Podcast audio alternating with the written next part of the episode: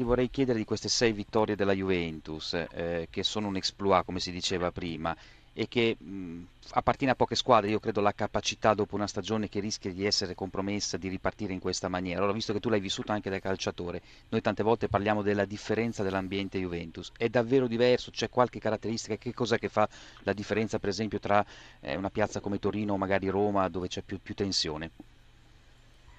Ma io penso che la differenza la faccia la dirigenza, la faccia la società, la faccia la presenza quotidiana di persone che capiscono e sanno valutare il lavoro dell'allenatore della squadra, che stimolano i giocatori stessi e le scelte anche dolorose sono scelte condivise. Quando sono condivise dallo staff diventa tutto facile. Faccio un esempio, tanto per non far nomi. In queste ultime partite mi sembra che Allegri, Allegri abbia fatto una scelta precisa dal punto di vista dei giocatori d'attacco.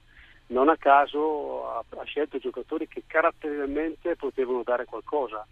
Ha tolto magari qualcosa dal punto di vista tecnico, ma caratterialmente ha avuto un vantaggio straordinario e non a caso arrivano risultati, perché solo con la tecnica, solo con eh, l'abilità individuale in Italia non vince i campionati vince quando hai una struttura, quando hai una mentalità, ma soprattutto hanno giocatori, ripeto, soprattutto davanti che danno l'esempio.